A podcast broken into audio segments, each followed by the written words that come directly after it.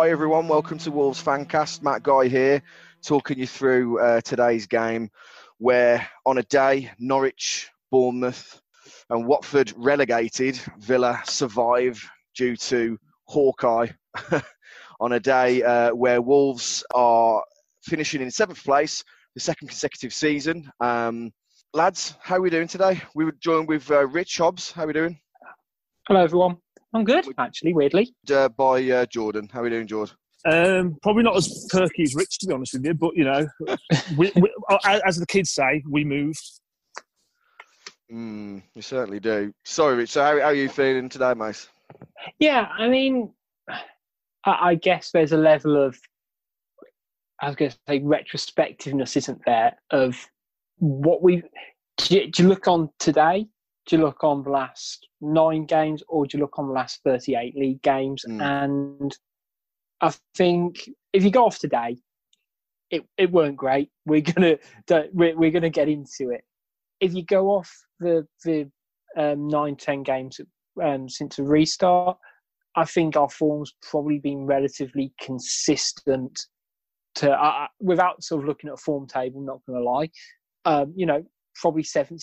We probably are about seventh um, yeah. in, in that table. You know, up half good mid, upper mid table, and over the season, I think it's kind of reflected on it. Um, you know, um, for anyone who sort of heard Roy Keane before the game saying Wolves aren't a great side, they're a good side. And I saw a few fans online getting a bit annoyed by it. Mm. And actually, I saw some go, you know what, I completely agree as well. And I fit into that camp. We, we're a good team, but we do have flaws. We do have these inconsistent streaks. We have these lapses in concentration, like we showed today, which is the difference between being the seventh best team and bridging that gap to you know the the, the top six or even the top four. It's yeah. if you cut out those mistakes, then you're through. And obviously, you can go over the course of a season in terms of little error, you know, errors, whether they are of Wolves doing or the referees doing, um, which again we're going to go on to, and you'll be able to make it. We'll be able to make it 20 points or however many. Yeah. But there's 19 other teams in the league who'd, well, 18 um, minus Liverpool, who'd probably say the same thing. So yeah, I mean, we will go over the game today. We are going to be doing an end of season review where we'll kind of look at the season as a whole. Um, so today we're going to look at the Chelsea results, uh, look at Olympiacos, um, including a, the view from the other side um, from, Chel- from the Chelsea fancast. And because I think we need a little pick me up, we're going to have a little quiz as well. I hope that's all right for you guys. I know it's um, putting pressure when we're, uh, when we're on a three man booth. But I do want to focus on one positive today. Um, Matt Doherty's joined the 300 Club, been with us for absolutely ages now. Depending on where you read, 75k to 81k signing and way back in 2010, I believe. Um, George, come to you first. In the modern era, have we had a better value signing? So I'm not talking about free signings so much. I'm talking about people that we've paid money for. Have we had a better value player um, in the modern era? Um, I think you'd be hard pushed to say, you know, to argue any otherwise. Really, I mean, we paid 75 grand for a player who, you know, made his debut under Mick in the Prem, mm. um, mm. all the way down to League One, back up again. And you know what? Like in terms of a right wing back, I, I said it earlier on this season, the podcast. Like as a right wing back in the system we play, there's only Trent Alexander Arnold. I think I'd swap him for in the Premier League, mm. um, which is a big statement. I know there's probably better footballers out there, but the way he plays our system and how vital he is to the system, um, you notice when he's not on the pitch, which is yeah. all you need to say about Matt Doherty for me. Um, I mean, even today, I mean, we were absolutely abysmal today, but I thought we were worse when we did take. I know Doherty come off in that treble sub, but as soon as Doherty went off, we didn't even have that out ball from Patricio or Coady to, you know, to even get out. I thought, you know, as soon as we took him off, we looked worse. So mm-hmm. I think that's, you know, that's credit to Matt Doherty as a as a Wolves legend. I mean, ultimately he's probably due a testimonial very anytime soon as well, yeah. isn't he? So yeah, and absolutely. And, you know, and he deserves one. So yeah, 100 percent a great player and a great servant for the club. I'd say so, absolutely. Um, Rich, in terms of, you know, he's been through um, the, the, the 10 years now, coming into 10 years of um, service to the club. He's been through a lot of managers in that time. Do we think there's any one manager in particular where we've seen the best out of him, or does it have to just be Nuno for some of the football that we are playing and that he's a massive integral part of? Well, I think um, that sort of kind of sprung to me when Jordan was speaking in a way, because obviously he's someone who hasn't almost found his ceiling yet. And personally, you know, I'll be honest, I've probably not been his biggest fan. Mm-hmm. Um, you know, even sort of back in the championship season, arguably, as I said last season as well, if you're looking at areas to improve, where we could improve upon, it was that right centre half and also right wing position. And don't get wrong, he contributed goals, assists last season as well. And but there's always that: is he that? Is he going to be able to push us into that top six? Um, you know, Europa League pace. But time and again, he, he's kind of consistently shown that you know he, he's not look overawed at any level that we've played so far. Um, you know that that's testament to the man himself more than anything else. That you know he's shirked off competition. You know, uh, uh you know where I see it, he kind of really sort of embedded himself in the team that League One season. He played a mm-hmm. little bit Championship when we got relegated that year, but you know he from memory anyway, he wasn't uh, you know, he wasn't someone who played lots of games and he was a full on starter.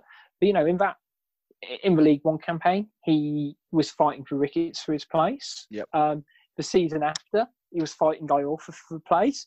You know, the season after that, um, it was again Iorfa, and he went and sort of played a little bit um, at left back as well the following season um, under Lambert as well. So, you know, he's someone who has always wanted to play. And I think that kind of must stand out for managers. Hence why, again, I think he said it in his interview earlier this week, you know, I'm still in the team. I must be doing something right. Mm-hmm. And that that's sort of it. And you've got, got to keep hoping he keeps pushing forward. And as Jordan said, he's very much a, a system player. Um, you know, would he be able to play um, at right back for Man United next season? Probably not. Mm-hmm. It wouldn't. He wouldn't probably. You know, I don't think he'd necessarily work well in their system. The system wouldn't necessarily work well for you. But for a lot of Wolves players, they've either adapted to the the, formation and style of play if they were there before, and um, like Coady and Doherty, or they've been brought in to play that system. And uh, again, I think that's massive testament to him that he's changed his game. Um, I guess sort of in answer to your question, he's played his best football under Nuno, but he's shown the professionalism under the likes of Jackett and it, and under Lambert to probably mm-hmm. get him to where he is now.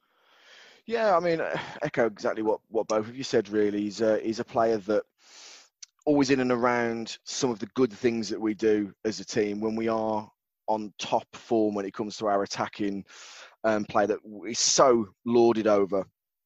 Um, he's always around the conversation. He's chipped in with with enough goals and assists this season that we can really have him as a as a really good impact player for us when you know when we need a goal. Maybe not so much Project Restart as as I think as a team we've struggled creatively throughout Project Restart or, or post, I should say.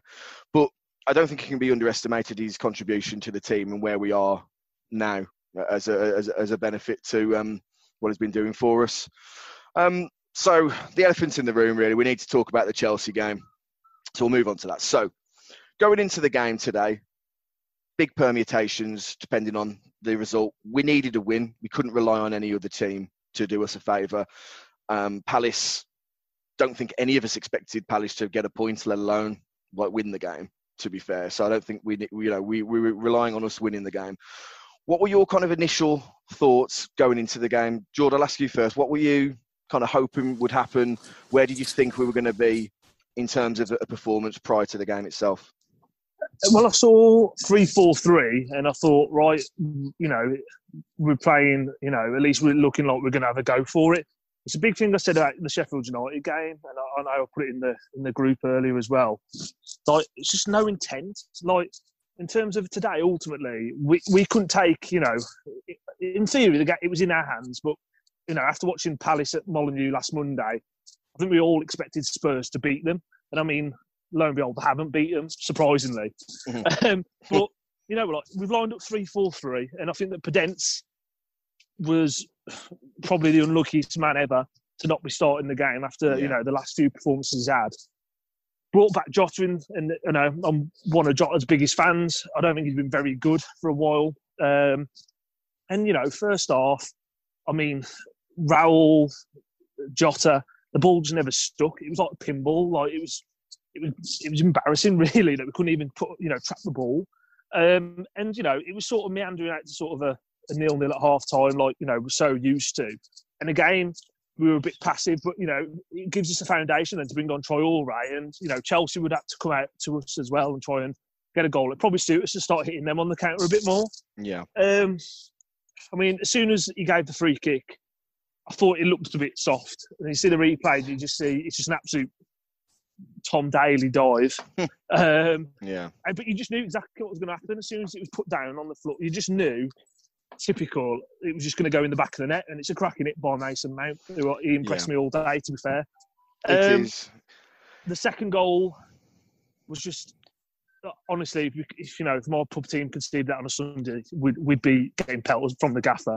It was just Yeah. so, it was just so, it was sloppy. Like the whole thing, like the free kick from Coady was just a bit of a, a nothing rushed, nothing ball. Bolly's got sucked out, and then I don't, I don't know what Coady's trying to do when you know Coady's favourite for the ball when Giroud's knocked it round Patricio. And I don't know how Giroud is beaten to the ball because Giroud, Giroud, again, I really rate him as a player. He's very limited, but he does a fantastic job. Like he's out sprinted Coady. Like I reckon if you looked on FIFA, his pace would be about forty. Yeah. It's low. like, it was just it's I don't. Yeah, I, I just. You know, I, I, I had no idea how he, got- how Coady didn't get the ball. Rich, let's get straight into it, bud. In terms in terms of the goals, then The- we need to talk about that free kick that wasn't. I don't want to make this a. Um, I don't want to make this a podcast about VAR again for the millionth time this season. Um, but let's call it how it is. It's not a free kick, is it?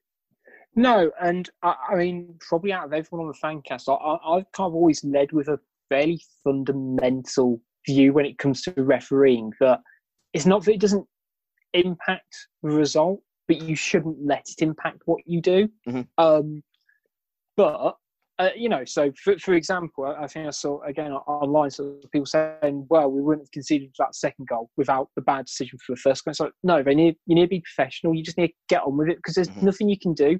As soon as he gives away, you know, as soon as the ref blows a whistle and he says it's a free kick, there is nothing in the laws of the game that Pedro Neto or Ruben Neves will be able to do. You know, no, the ref's not going to turn around and say, "Yeah, no, I think you're right, actually." Mhm. Um, but it doesn't make it any less frustrating when you know it, it, it's a clear dive Yeah. and you know for the five seconds it takes to look on a replay and This is it. you know don't get me wrong i think the, the refs the, from what i can remember the ref's got a tough view on it because he's behind it i think if you're sideways on it you see that there's no contact and because all he sees is neto lift up his leg and then start to bring it down and then you know go down goes down like a sack of spuds hmm um, you know, you, the free kick. Uh, you, you say it's unsavable. It's a great, you know, he's done it. Mason's done everything right um, from the free kick. Don't think Patricio, you know, you can sort of lay any blame at him. It's one of them. It's a dead ball situation, and he's he's done what a quality player an England international will do. The second one, as Jordan says, that is not a goal. You you know, we, we've conceded one. What, what, what time did the goal go in? Like 42nd minute, something like that, just on the stroke of half time. Mhm. And knowing our Wolves play, and we are slow in our build up, I have no idea what was going through Conor Coady, who between him, Neves, and Moutinho, who was on the bench, their, their job is to dictate the play. They control the tempo. If we go fast, it's through them. If we go short, if we go long, it's, all through them. And you know, the, the blame for me sort of lies with Coady on that because we, we're a couple of minutes on the clock. Just wind it down. You know, unless we think we're going to really get a chance to do it. But the whole team just seemed like to be on four different wavelengths. Mm. And, you know, it's just a systematic breakdown. As Jordan said, if you do that in pub foot, you know, we, we scored against um, Palace just before break. And like, well, but, uh, Coady said in his interview, that's the best time for us to score a goal, going at the break with a lead. And for them, us to almost be at the behest of that was, was really frustrating because we're not usually a but we're not usually a poor team when it comes to doing you know when it comes to managing situations like that on the pitch ironically the two times this season it springs to mind when we've done that a chelsea away today and chelsea at home when we kept we we Yeah. made idiotic decisions on the ball um and you know whether it's a bogey team issue and it's just one of them or you know whether Lampard's kind of got our number a bit, but we conceded that um, was it Tomori scored an absolute belter Yeah. at home, and the heads went, and it just felt the same today. And as soon as we went two 0 down, I mean, we we we showed a bit of fight second half, um, and you could argue we weren't really in it an awful lot in the first half. I thought it was fairly even, you know, for the first forty minutes. I Mhm. thought. I, I, I pegged this down for a draw. Um, and for the first 40 minutes, I thought, you know, that's solid. We're not, you know, not a lot of sticking to Jimenez, but Doherty was getting forward well. Um, Yeah. Johnny was getting forward well. And I thought, you know what, keep this up second half. Some Something usually drops for Jimenez. That, that was sort of my thought process. Um, but as soon as, I think it was 1 0 at half time, I could have seen us kind of building up that momentum. As soon as the second one went in, you know, the writing was on the wall, especially sort of two before half time. And I think that's what will disappoint them the most. Absolutely.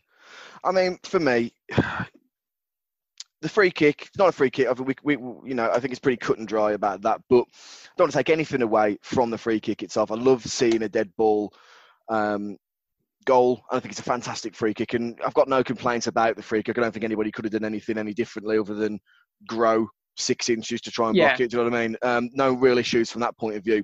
The second goal, though, um, is calamitous in the extreme for me. I mean, yes, you're absolutely right. Why at that time in the game are we lumping balls forward from a free kick? You know, yes, to allow the um, to allow the header to lose possession. Okay, it's a 50-50 header, so okay, not fantastic, but it happens. We, they get the ball up so quickly, Chelsea, and to me, Saïss is at is is at most fault for me because he Mm. doesn't commit to marking Giroud. He doesn't commit to attacking Mount. He's just stuck in no man's land, allowing Giroud the easiest running on goal.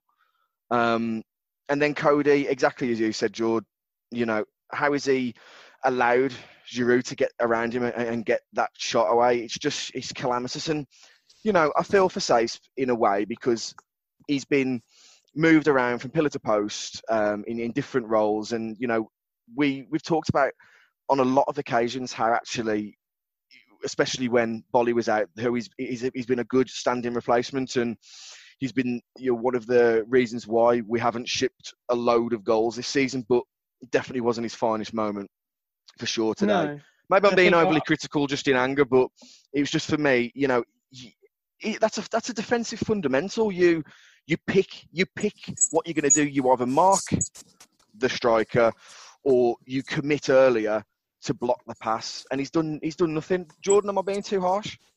No, no, you're not, man. And I think that as well, like you know, with Conor Coady, and I, don't want to criticise him at all, but it sort of fits the Conor Coady narrative. Um, big physical striker up against him, rubbish. Mitrovic did it to him in the Championship, Fulham, and in the Premier League. Giroud's done it today. Abraham tore him a new one earlier on in the season. Mhm.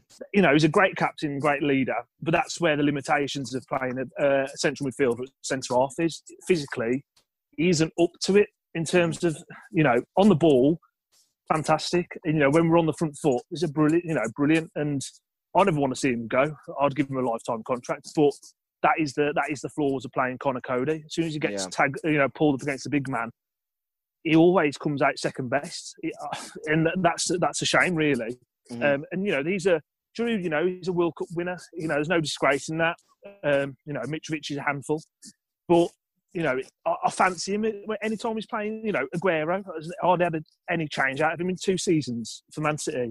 Yeah. No, I fancy him. No, it's just anytime there's a big bloke comes up against him, six foot plus, and a bit physical. He, he he's not he's not right for the system. And again, it showed it today for me. Absolutely. I was going to say, so two points on that. Um, I think you bang on with when when you're sort of saying about Giroud as he, you know, he's a quality player, a World Cup winner. Chelsea on a bad team, you know, they where they finished in the league table, you know, but it, it, it's not a case of Wolves were undone against a bad team. Don't get me wrong, they've conceded a lot of goals this season. They also won a lot of goals, uh, won a lot of games even, and they you know they they have the potential to be a really good team across that park. They've got high quality international players, quick players, and dynamic players as well. Um, with, with, Coady, it, it, it's interesting. I don't. I think I wouldn't say physical. Yeah, I say he's not good against a physical striker, but I say he's not good against a striker with physical attributes. Mm-hmm. Because if you think about the game early on in the season against Chelsea, he had an absolute nightmare against the speed of Tammy Abraham. And there's been a few times when he's been up against a you know a genuinely fast, quick centre forward and struggled. But at the same time, you say he struggles against a, a, classic target man sometimes as well. And I think because he is by trade, or um, you know, he's a, a midfielder playing a sweeper in the middle of the back three, he can and he knows how to defend, and he's shown that he is a good defender, and he can put his body on the line and make interceptions and do the rest.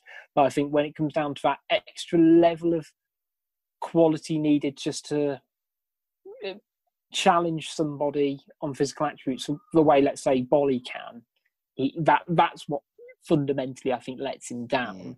Um, but apart from that, he, he's kind of got everything else you need in that position. It's I guess it's a bit of a trade off, and you know that that that's the reason he plays in the middle of the back three. You know, with with the likes of Bolly next to him, who can, you know, go toe to toe on and you know Saïss on his day or Dendoncker on his day as well. Yeah. Um, um, I mean, listen, there's there's so many pros to Conor Coady that you know you're right. It's a trade off in, in in some instances, but you know if you are looking to get to that elite level, do you do you, you know you have to ask the question: Is it good enough to get to that elite level? Well, that's something that you know we'll thrash out. I'm sure at the end of the season review, um, and, and, and well into next season because he's not going to be going anywhere, and, and, I don't think he should at this point. No, I think he, I think he's still got a vital role to play in this team and squad. Yeah, um, I just want to touch on before we jump in with um, the view from the other side. We've made well, it's been it's been said that Nuno sometimes isn't dynamic enough when it comes to substitutions. He's rolled the dice today, and I think for the first time that I can remember, um, we've had a and obviously this is helped by the fact that you can have five subs now, but a, a triple substitution. Um, it was at this point that I, I realised or I noted that I thought we've lost any sense of shape here or any sense of yeah. um, any sense of a plan. Let's it just felt very much like a group of talented individuals that have been lumped together and didn't really have a, a plan or a, a, tactic going forward. Um, Rich, what was your what was your views on that? Do you, you know when when we've made the subs, did you have any hope that anything was gonna was gonna happen? You know, we brought Traore on, and that often has led to success, especially in the in the second halves of games. But did you have any hope when the subs came on? Um, Moutinho, Vinagre, and, and Podence that anything was going to happen? I think when when Traore came on, I did because he immediately started driving the defenders. I've got a bit of a thing about Traore playing right wing back mm-hmm. because I feel that he obviously he can drive the ball forward from deep, but I don't like him starting in that far deeper position. I think that whole you know I, I thought when he's got the freedom playing in the front three. Um, and having someone like Doherty behind him, so for him to come on and then for 15 minutes later to then get pushed back, it, it does feel a little bit square pegs round holes for me. Mm. Um, I, I, I, I, I've got frustrated with Nuno with some of the subs. I think a lot of people having the lack of uh, him using them a lot of time. I think he said it doesn't fit with our process and system. And, you know, he's been a big advocate to moving back to a free subs. And initially, I was sort of of the opinion, well, you've got to adapt and move with the times. You know, there was a point you know, but even when I first started watching football, that you could only have five subs on the bench, and now it's seven. Oh well, it was seven at the start of this season. And, you know, there's a point where you could only have you could only make one sub in a game. So there's a level of adapting with the time. But I think you're right that when they when we have made mass substitutions, um, sounds like my, my Asda when I say mass substitutions. Um, it it doesn't kind of quite work for them, and it you know Podence came on, and I like him. Um, I really do, and he kind of made himself busy, but almost too many things happened. Personally, I've made you know you take off Doherty and maybe you know I, I don't know you bring on Vinagre and shift Johnny out to the right, and you kind of keep those extra players moving forward. I don't know. Um, and so I know it, it's all ifs and buts, I think, but you are right that this squad doesn't quite um, know how to handle it. And I don't think that's necessarily a bad thing. But when you're 2 0 down and you need a response, um, that, that, that it didn't come with the subs. Okay.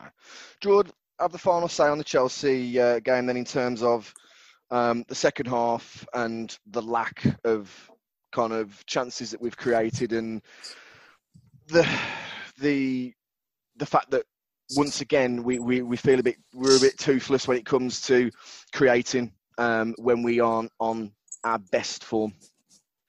Well, in one word, it was wank, wasn't it? Like, let's not beat around the bush. Yeah. Like, you know, I sort of again, me and Stu got a few pelts for Sheffield United. I'm not gonna, you know, I'm not gonna take my words back.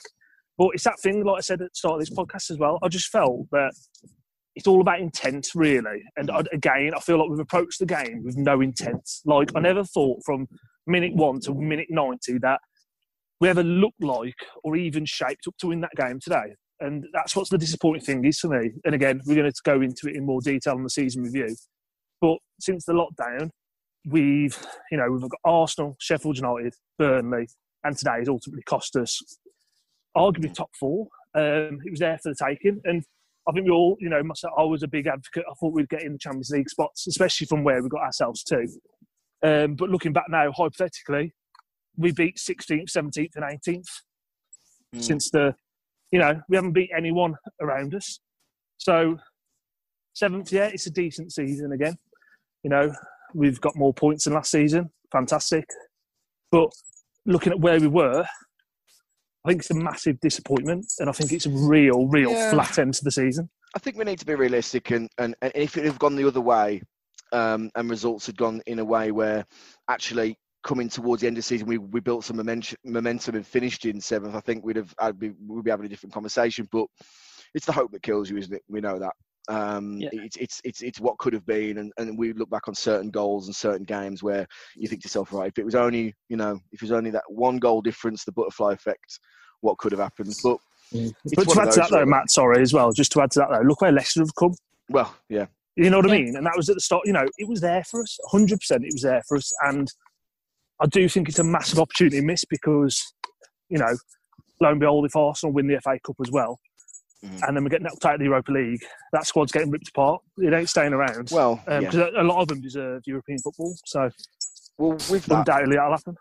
With that, we're going to have a view from the other side um, and speak to uh, a Chelsea podcaster who, hopefully, by the miracle of um, Zoom, we're going to get David uh, from the Chelsea Fancast on. David, can you hear me, bud?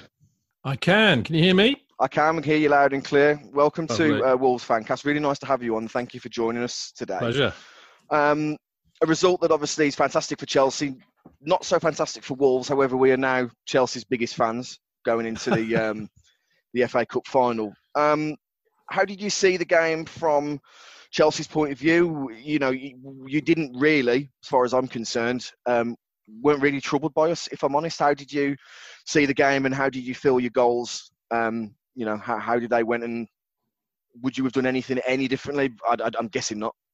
Well, yeah, scored more, so I didn't have to go through the last 45 minutes feeling rather sick, knowing that Chelsea have a proclivity for letting goals in. But I thought, you know, first kind of, well, most of the first half, really, I thought it was a very even game. They kind of cancelled each other out in a way. It was interesting that Frank stuck with the 3 4 3 which I thought he might do. Uh, you know, knowing that Wolves play three-five-two, you need, wouldn't want to get dominated in midfield. So yeah, I mean they looked kind of nervy. It was a really tight game, and you know, as you as you will know, I mean you're big football fans. Goals change games, and uh, you know Alonso dived a bit. Don't think it was a free kick myself, if I'm really honest. And uh, Mount put it away beautifully. Actually, I thought it was a really good free kick from Mount. Really pleased to see yeah. him score. And uh, then the sucker punch, you know, minutes later when uh, Mount put Giroud through, and I thought I thought Ollie did really really well. Actually, he kind of had no right to score that goal, and he still managed to get it in. So once that went in, I felt a, a little bit more comfortable. But as I said, you just you know, this is Chelsea. You know, they're they're nearly always going to give you chances. But I have to say, if I'm really pleased with anything today, it was the way that they defended, and I thought they, you know, mm-hmm. Zouma and Rudiger actually looked like proper centre backs today, and I think you know, the fact that they had a keeper that they felt a lot more confident in spoke volumes. Yeah, absolutely. I mean, we were talking prior to coming on about how toothless Wolves were in creating chances and actually troubling Chelsea in the first place. And you, you know, you would be pleased um, from your point of view that Chelsea didn't really have a lot to to defend against. Um, as you mentioned, we've said, yep, we think it's a dive for Alonso, but you cannot take anything away from that free kick. Um, it's it's it's spectacular. It's um, you know, it, if it was for any other game, you'd be getting up and applauding. You'd be really happy to see it. In terms of kind of Mason Mount, um, his progression must be pleasing for you guys. Is there anybody else next season, looking ahead, who Wolves fans should be fearing playing in the next set of fixtures? Maybe like any any young, young players that are kind of coming through the ranks that haven't had as much of a chance this season, but might next.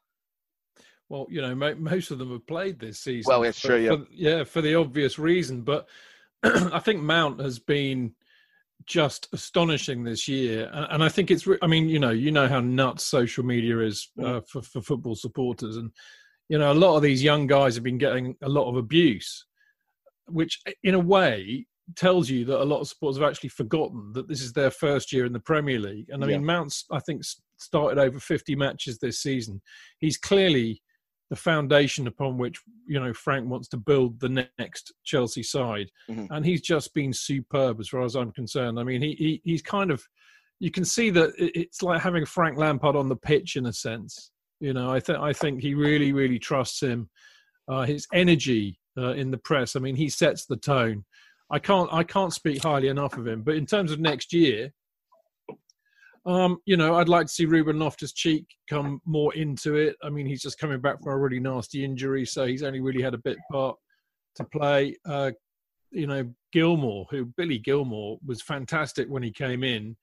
Uh, sadly, he got a knee injury and had to have an op, so he's out for a few months. But I'd like to see him push on. Uh, I think Tammy Abraham really needs to prove that uh, I, again, this sounds a bit unfair because he scored 15, 17 goals in all competitions this season, yeah. which, you know, for a 19, 20 year old is phenomenal. But I'd still like to see more from him. I hope he gets more of a chance. I think the real the real question mark is around Hudson Odoi. You know, I mean, he, he burst onto the scene a bit last season, got got a few England games as well, then got a nasty injury. He's a bit, you know, big, Billy Big Bollocks, if you see what I mean. So he needs, he needs to kind of, you know, walk the walk as well as talking the talk. But you know, it seems really churlish to criticize some of these kids because that's what they are. They're kids. Yeah. And the thing is, they're playing for a, a top four side. I mean, you know, irrespective of whether we'd got in or not, that's where people expect Chelsea to be. You know, so they have a lot of pressure on them. So I, I can't speak highly enough of them, but obviously, yeah, I want to see a lot more from a few of them next season. Yeah, I mean, for, for, for a lot of Wolves fans, next season um, the aim will be to solidify uh, the team as a top six team and break that barrier that so many other teams in the past have found it difficult to do. Chelsea, obviously, Frank in charge, I think you would have been forgiven um, people if you didn't make the top four. And I know that's not Frank Lampard's ambition. However, what's Chelsea's aim next season? What What's the possibilities? You know, what are you looking to do going forward, and where do you think you'll end up? Um, you know, in, in the next season with transfers, being able to, you know, Frank being able to put his hand in his pocket and spend. What's the, what's the aim for next season? I think it's going to be really interesting next season, and, and you know you're right. I, I, think, I mean, I didn't expect Chelsea to to to do much better than mid-table this season, hand on heart. Mm-hmm. I certainly didn't think we'd get top four, let alone get into an FA Cup final. Um, I really I really hope that we win the FA Cup next Saturday because it'd be phenomenal if we could do that, and especially Yeah. for Frank. But I think next season is intriguing because you know clearly we're allowed to spend a lot of money, and we've already you know hooked up Timo Werner, who looks a hell of a player. Ziyech is a good player. If we get Havertz, which a lot of people are saying we're in, you Yeah. know, we're in a good position to do. Again, he's another huge talent. Um, I really do think we absolutely have to have a world class goalkeeper. You know, you you win titles built around you know a really really good defense, which means a good spine, and we don't have a good spine. You know, we Mhm. don't have a, a world class keeper, and we don't have a world class centre back. And I need I think we need both to really be challenging. Uh, I think that we're a long way behind City and Liverpool. So you know, I think realistically, I think you know top four absolutely, and and you know again a bit of a tilt at the trophy, and perhaps making a better fist of the Champions League than we have done because we're going to get booted out by Bayern next week, no doubt. I mean, but I have to say they're the best team that I've seen play at the bridge this year. Bayern, they were phenomenal. And I think this is why it gets tricky because suddenly the whole game park has changed. Because you know this season nobody expected Chelsea to do well. Nobody expected much from Frank. Full of kids, yada yada yada. Next season, the kids will have had a year's experience. Frank will have achieved something that nobody expected him to do, and they've had to spend a load of money. And I think the pressure and the expectations on Frank will Yeah, be yeah. so much greater next season.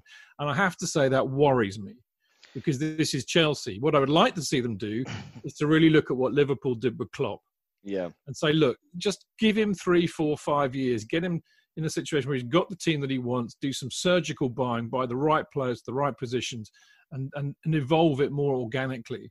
My worry is is that that's just not what Chelsea do. So that if we if we don't do as well next season as we did this season, then I think it could be problematic. hmm Last question for me, and I'll turn it over to the to the other gents if they want to ask anything. I'm going to give you um I'm going to give you the magic wand. You can sign any Wolves player next season to improve Chelsea.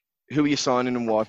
Well, I, I'm, I'm tempted to say Traore because he's a beast, man. I mean, He good is. grief, muscles on him, uh, and he's a good player. I mean, Wolves have got I- Wolves are a fascinating side for me, and I, I think, you know, you look at the first half being so tight. They they were so well organised, so well disciplined. They got a lot of time for Nuno, who's I think a super manager. I think if I was going to sign one player at the moment, it would, it would be a toss up between Patricio and uh, Coady. I think I'd probably go for Coady. I like him. He's a good player, underrated. Well, I'd urge you to listen back to this podcast and hear the rant from us all about Well- Coady about about 15 minutes ago. But I, I, it's one of those. And, and it's horses be- for courses. yeah, and he got beasted by Tammy when we did G five two up at Molineux Exactly. earlier in the season. I, I know that, but he's, you know, he's a good player. He's a good, solid Premier League defender. Uh, so you know, I, and I, I, you know, I, I like him. What can I say? I Yeah, don't have to watch him you know- every week, so you know, maybe yeah, that's the view from the other side, and it's interesting that you, that you say that because you you know we we watch week in week out, and we have our own opinions, and then it's interesting to see somebody that maybe will only watch us once or twice a season, or maybe a bit more when the you know when when your own team isn't playing. But it's it's one of those really. Um, lads, Rich, Jordan, anything that you want to ask David before we wrap up?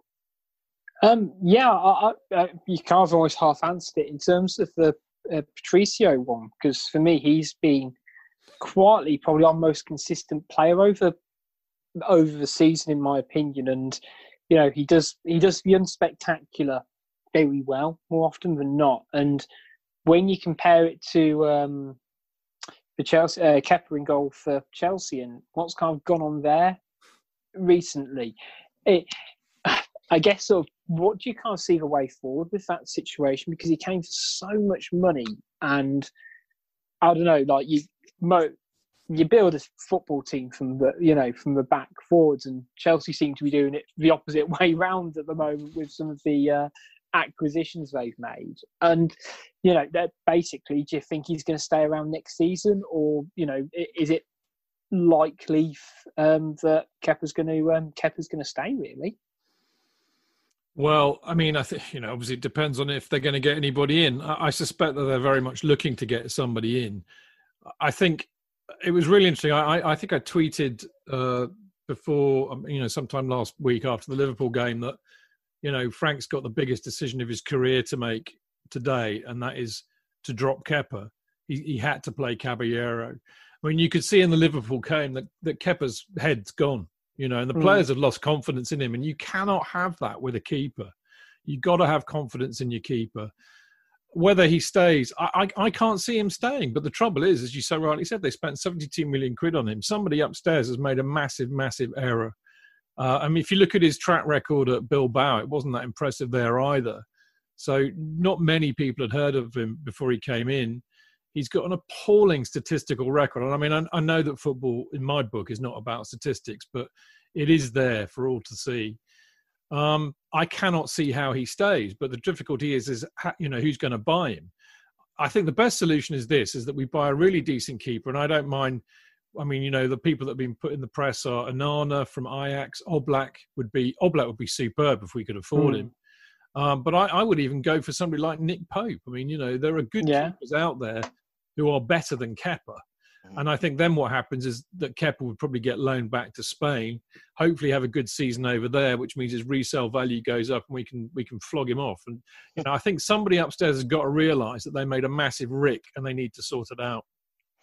Yeah, I think um, I think you think you bang on, and uh, personally, I think Caballero being in goal definitely helped Chelsea today, just because I think I don't know either the defence had more confidence in Caballero, or it meant that because he is second string, they dropped that little yard deeper, and it did sort of restrict yeah. balls a bit more. And just don't know, like I mean, it's ironic, isn't it, that Kepa's actually been one who's needed more uh, protection, so to speak, and he's just not provide, just hasn't really kind of worked out for him the last two seasons.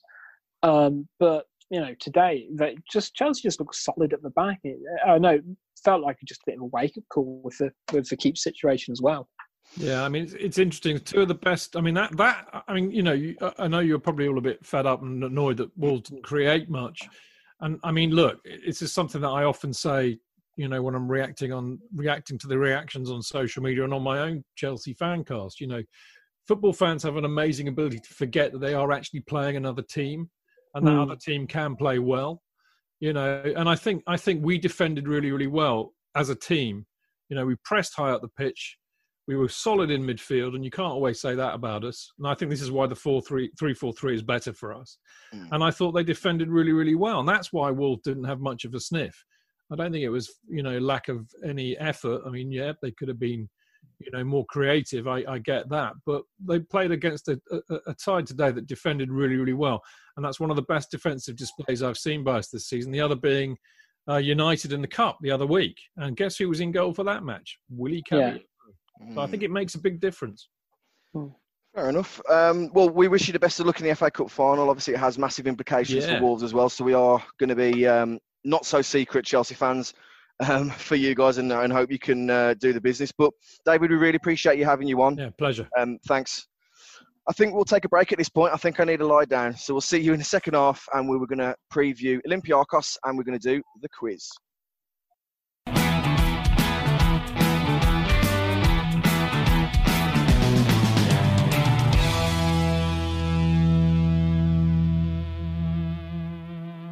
Hey, it's David here. Now, I know you. You love a bloody good website, don't you? Look, come on, you do. You like a good website.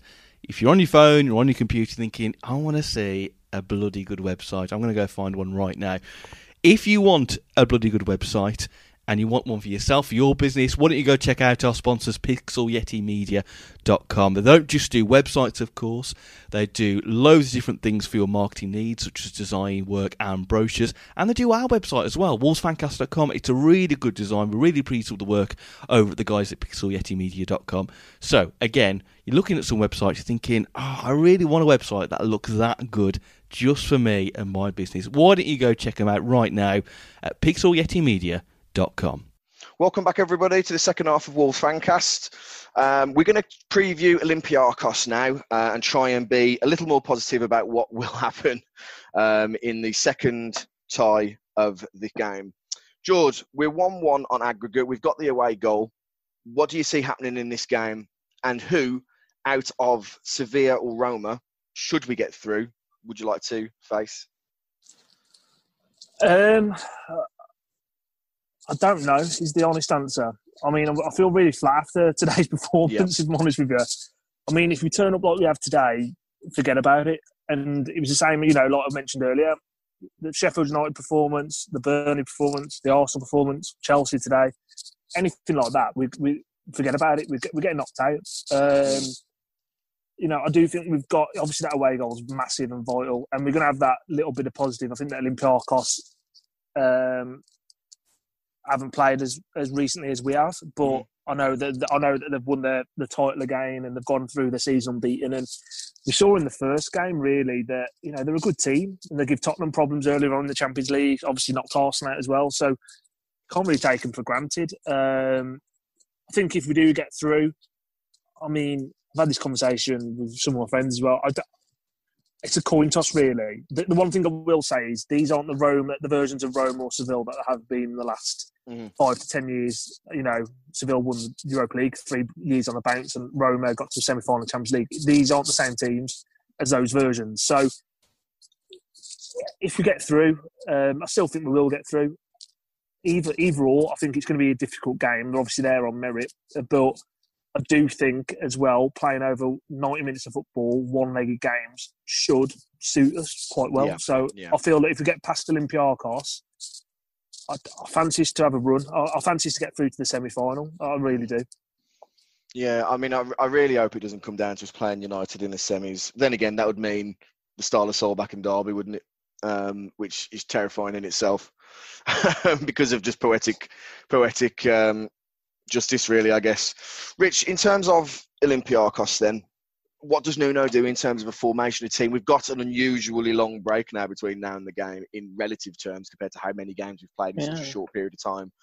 If you're Nuno, what are you doing in terms of squad formation? Do we give players that haven't had as much time a chance, or is, is, is it just balls to the wall? We put the strongest 11 out and, and just get the job done? I, th- I think the latter. I personally, I'd go three four three. Your standard, well, I'd say your standard back three. I'd be tempted to just put Dendoncker in there over Saïss, but not picky. And go for a Traore, Jimenez, and probably Neto um, mm-hmm. uh, uh, up front. And you know we've we've got the one 0 um, lead from the first game. I think just see it see it through. They've been playing better in a 3-4-3 than in a 3-5-2, regardless of that one, you know, that that slender advantage. I, I say balls to walls. Let's just go for it and get the job done, and uh, you know, see see what's in front of us. Yeah, I mean, for purely selfish reasons. Well, I suppose it doesn't really matter now because we're not going to be going there anyway. I'd love to us to have played Roma. Um, uh, really enjoy watching them play. Much like Giroud, I'm a massive fan of um, Edin Dzeko, and I would love to have had the opportunity for a team that I support to play that hmm. team mm. and, and, and play there. But let's get the let's focus on getting the job done first with Olympiacos. Get over the line with that, and then you know, what do we consider in retrospect? I mean, at the start of the season, we were talking about you know, there's no reason why we can't win this competition. If we were to make the semis, would that signal a success in Europe for you, George? Um, oh yeah, I mean, if, if you look at it isolated, then hundred percent. You know, anything for me at the start of the season, I said if we got through the, the group stages and had a top ten finish, I'd be happy this year. And uh, we we finished seventh in the Premier League. We're in the last sixteen, and I'm sitting here pissed off. Yeah, that's football. That's football. That that's football. yeah. That's, um, but yeah yeah, I mean, like you say, look at in an isolated view, hundred percent, it's a cracking effort, and um, I even think getting through to the quarterfinals is a big achievement for us in our first year back in Europe. A lot rests on a lot does rest on this on this FA Cup game for us now, and I mean, yeah. I can just I've got a horrible feeling Arsenal are going to win it.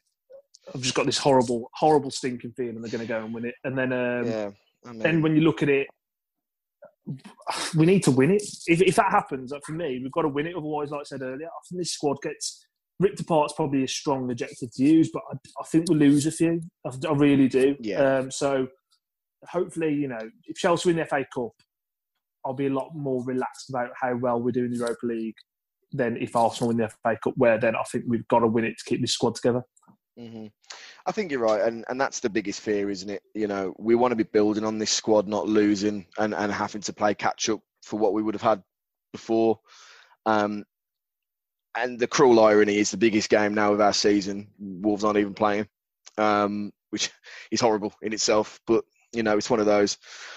What we're going to do, guys, we're going to try and end on a positive. We're going to do the quiz. Um, by positive, I just want to hear you guys struggle to answer some of these answer smash questions. So it's it's the kind of new format that we've been doing recently, where it's going to be two different uh, questions smashed together to create your answer. Um, so we'll start off with a pretty easy one, and we'll talk you through it if you don't get it. So I want to know who is the former Wolves and Chelsea midfielder who might have sung Karma Chameleon.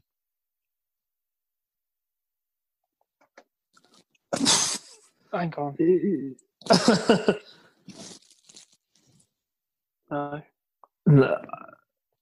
This No, is going to go I'm a well for this quiz if No, you're struggling on this one, boys. I'm not going to lie. I, I pass. I can't even think of a Wolves and ex ex Wolves and Chelsea midfielder. So yeah, I've I've got to pass, unfortunately. Rich, have a guess before I time you out? I've just got culture club stuck in my head. I can't move past Yeah, it. I Um, know. I can Boy, understand. Boy George. I'm timing you No, out, I buddy. know, Boy I'm- George. Uh, I can't I'm timing you out. The Wolves and Chelsea answer player. is boy George Saville. George Saville. Oh, Oh. So nil for nil. Okay. Okay. Two, this two is- open this goals could- you've missed there, boys. I'm not going to lie. Could, could this be the first complete double whitewash? Oh, yeah, could be. So I don't think you're going to get this on the uh, the one area, but scorer of an own goal in the reverse fixture and the 16th US president.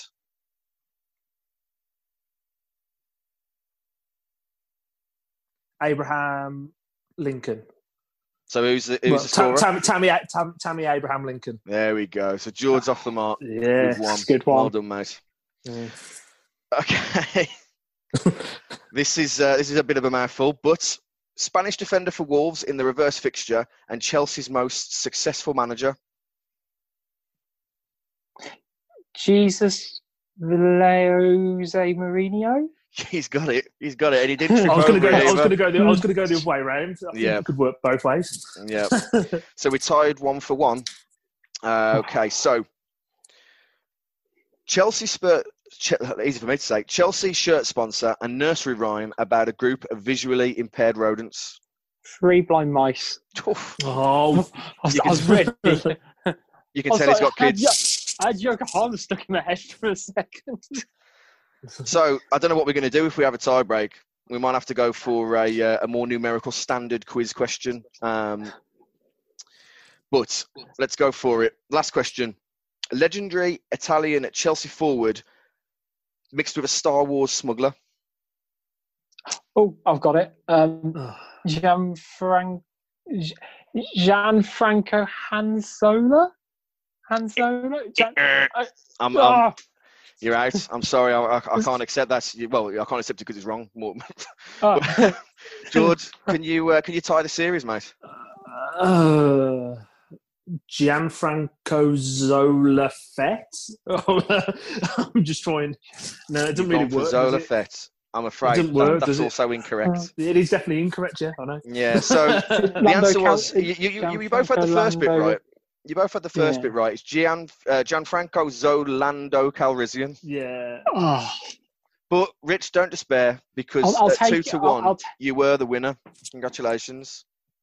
thank you. I feel I feel like uh, Aston Villa has sort of stayed up, just like from being slightly less shit than the other two teams today. No, so I want to thank um, Dan for uh, putting the quiz together as always. Our resident um, quiz master extraordinaire is um, some good ones out. I really like that format, to be fair. So I just want to wrap up um, the pod, guys.